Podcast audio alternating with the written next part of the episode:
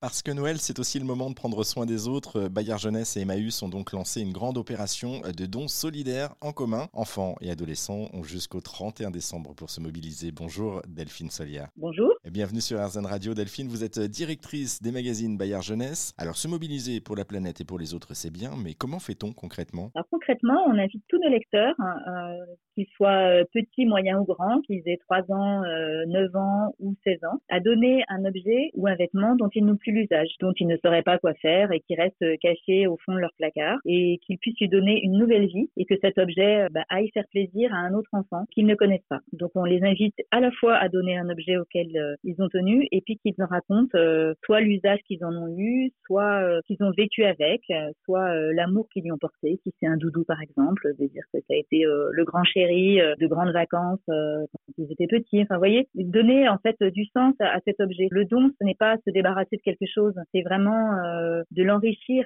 de tout ce que nous avons d'humain. Même si cet objet est inanimé, c'est lui insouffler un, un petit supplément d'âme. Et puis c'est de, de, partager également ce, cet objet en question. Alors raconter l'histoire d'un objet, euh, c'est pas forcément facile en soi. Comment est-ce qu'on doit s'y prendre justement pour raconter la vie de cet objet et les sentiments qu'on a eu avec hein? En fait, c'est pas forcément obligatoire. Hein. C'est déjà euh, faut relaxer. C'est pas. C'est vraiment l'idée que si on donne par notre biais, par le biais du magazine, euh, on peut euh, le faire en conscience. Après, ça peut être une anecdote, ça peut être juste, euh, ben maintenant j'ai grandi, donc euh, cet enfant va se jouer, va pouvoir faire plaisir à un autre enfant, il va pouvoir jouer avec. Euh, ce vêtement, ben, je rentre plus dedans, mais il est encore très très bien, et donc il pourra faire plaisir à, un autre jeune. Vous voyez, c'est vraiment, ça peut être juste ça, et puis ça peut être parfois plus si on est plus bavard, bien sûr, mais vraiment l'idée c'est que le don soit fait en conscience. Moi je pense que c'est ça qu'on cherche surtout à trouver, c'est tout le sens du mouvement Emmaüs, c'est de faire les choses avec beaucoup de sens.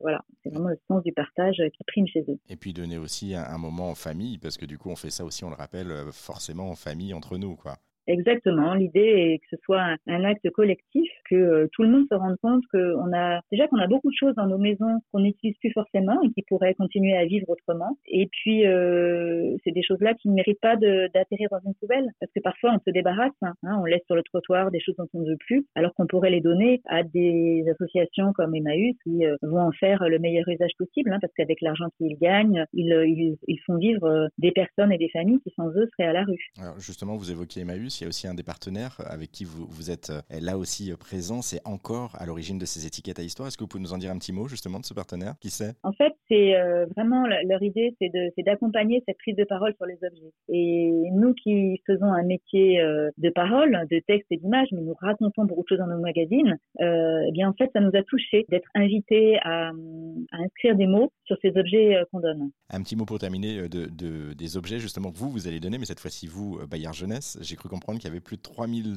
objets, en tout cas jouets neufs, que vous alliez donner cette année Exactement. Alors, non seulement l'entreprise euh, va, va donner euh, des jouets, mais euh, les salariés aussi sont invités euh, à participer à l'opération. Ils ne sont plus des enfants, mais chez eux aussi, ils peuvent avoir des jouets, des livres, des vêtements qu'ils peuvent donner. Donc, nous, on essaie de créer un mouvement de solidarité global. Bon, en tout cas, merci beaucoup Delphine Solière. La grande opération de dons solidaires lancée par Bayard Jeunesse et Emmaüs a donc débuté, vous l'avez bien compris. Vous avez jusqu'au 31 décembre pour participer et pas un jour de plus. Hein. Dépêchez-vous. On vous a mis toutes les infos et surtout tous les liens à retrouver sur rzn.fr.